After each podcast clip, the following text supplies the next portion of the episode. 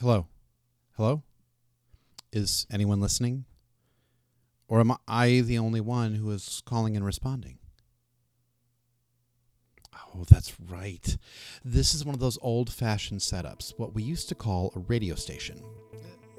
This is just meant to send out, not bring back in. Strange to think about.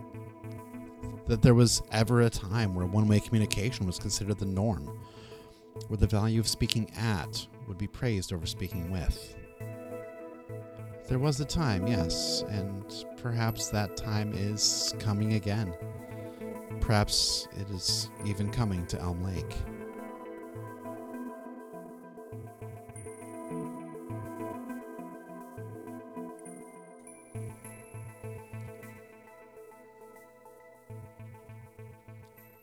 It's kind of weird that I would have been the one to have found this.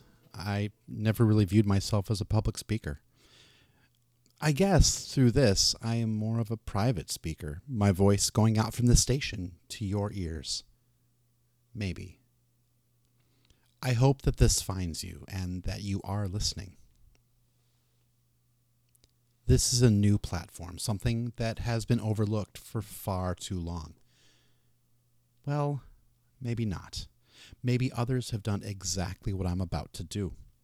But those others aren't here now, are they? They aren't coming to stop me, and there's no need to barricade the door. At least, not yet. Not that I can imagine.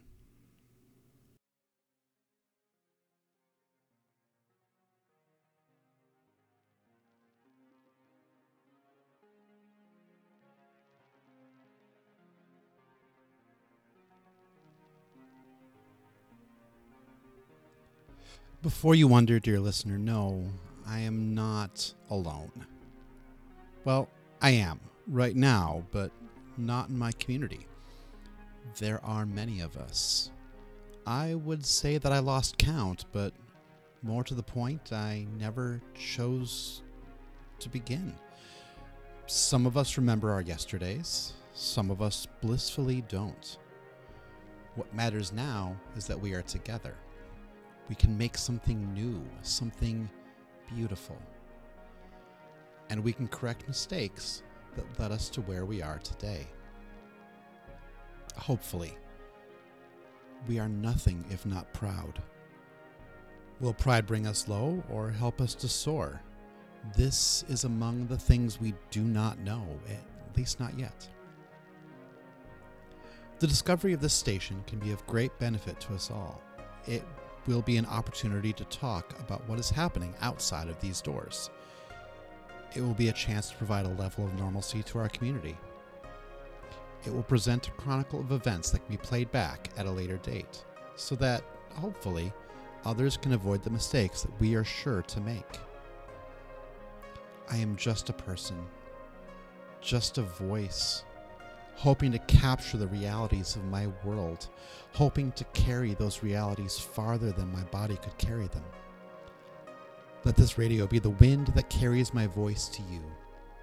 Let my words chronicle the pasts that continue to happen outside these doors and outside the world I have known for a long time. Let me begin again. Hello. Thank you for listening. I am calling from Elm Lake.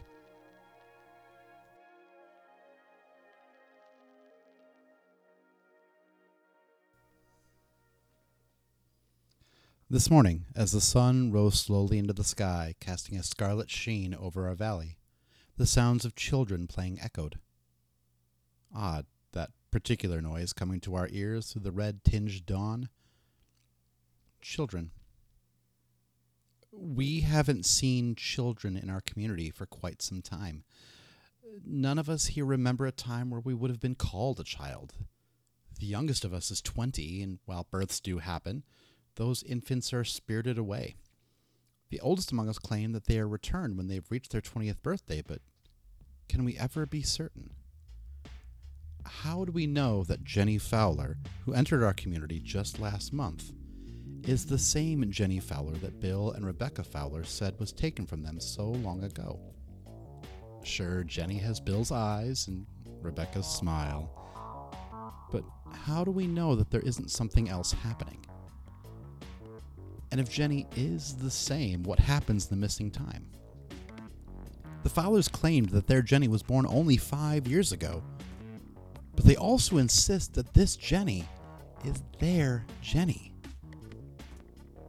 It is all a great mystery. A mystery that may not be able to be solved as we are here within our community and we are not encouraged to leave it.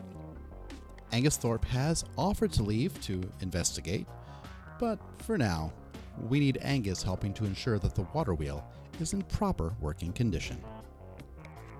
But back to the sounds of children. Those that heard it reported the sounds of a game and some sort of overpowering crashing sound localized near where the children had been heard. The site of these auditory hallucinations was near the old schoolyard, which, due to size, has been converted into something of a local market. Vendors setting up their stalls for the day heard many voices crying out, You're it! followed by giggling, laughing, and again the overpowering crashing sound. When the crashing sound faded, the vendors saw that their stalls had been prepared, even though they didn't recall doing so, and there were no further sounds of children playing and laughing. It should be noted that today those vendors who brought peppers were making good sales. It was an especially and oddly pepper heavy day for our community.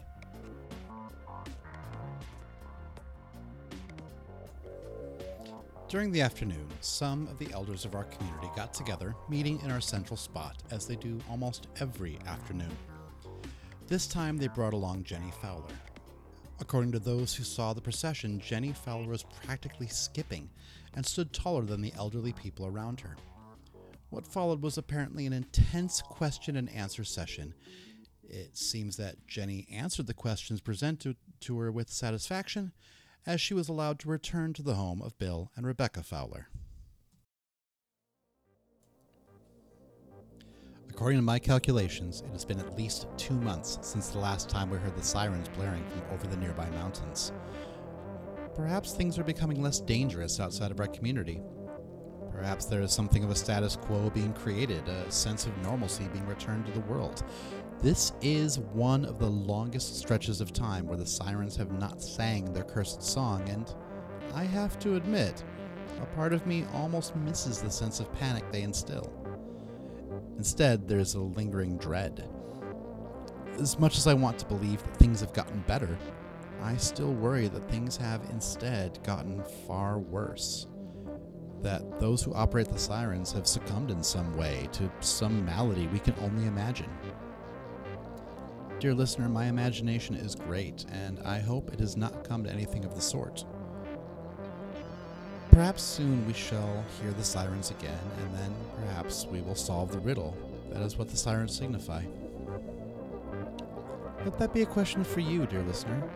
Do you hear sirens within your community? When they echo all around you, do they take or do they give? Is their existence something to help drive you forward, or is it slowly, inexorably pulling you back? Many things weigh on my mind and on my heart, dear listener. Will my voice reach you? Will it fill you with a sense of foreboding or a feeling of hope? Were the peppers from this morning's market grown properly? Is Jenny Fowler hiding something nefarious, or instead, a savior?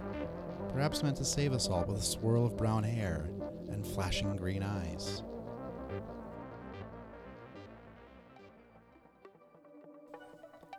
Speaking of Jenny Fowler, rumors have started to flow through town that the youngest member of the Fowler family has been finding ways under the darkness of night to search out buildings such as this one.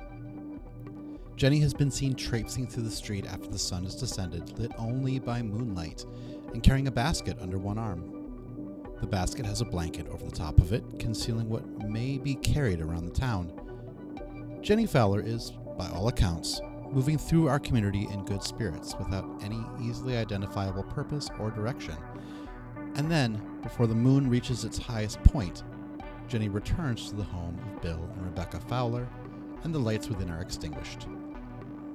All of the Fowler family have seemed more at peace recently, is it simply the return of Jenny, who may not even be their Jenny Fowler, that has lightened their spirits? Are activities being carried out behind closed doors that would make children blush?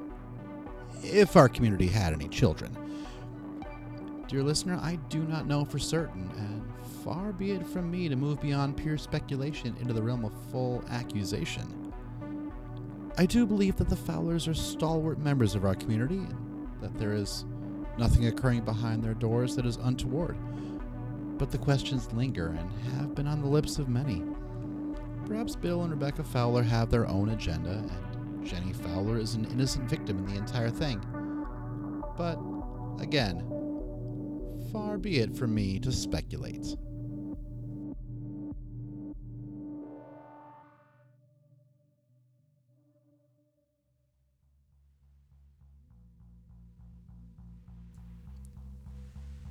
I would like to take this moment to remind you that despite what I may have intimated over the course of this broadcast, our community is close knit and we work together to ensure our safety. Those who remember what happened in our pasts, with the tragedy of mistakes compounded upon pride, work to try to keep us from walking in that same path. It is intrinsic on all of us to look out, not just for ourselves, but for each other we also must learn to trust. Prejudices from the past can loom large even now, knowing what we know. It is also why, despite his wishes to investigate, we cannot permit Angus Thorpe his journeys, at least not right now. Solidifying what we have here is too important. It will help us reach out and grasp at new todays. It has not escaped my attention that perhaps utilizing the equipment here was a foolish choice and one that could bring danger to our door.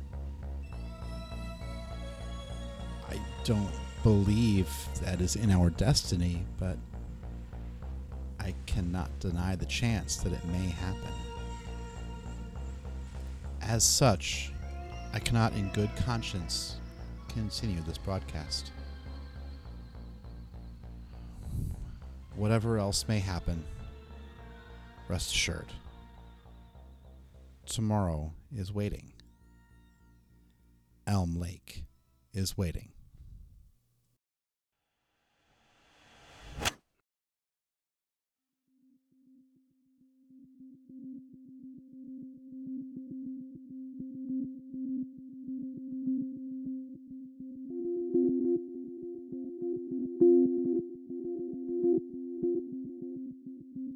From Elm Lake, Episode 1, Pilot, was written, recorded, and produced by Sean Monaghan.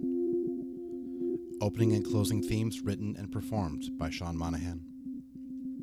All other music written and performed by Matt MacInnes. Find out more at machinnesmusic.com. You can follow us on Twitter at Elm Lake Pod to add a little irregular strangeness to your social media profile. If you've come to visit our strange little town thanks to Apple or Google Podcasts, feel free to leave a rating and review. Your words could help new listeners hear the call of Elm Lake. If you're enjoying the podcast and want to support us, you can simply head to patreon.com slash calling from Elm Lake. Your support will help us continue to grow and unfold this story and bring new elements into play as we move forward. We have been living in interesting times. Don't forget to stop and breathe once in a while.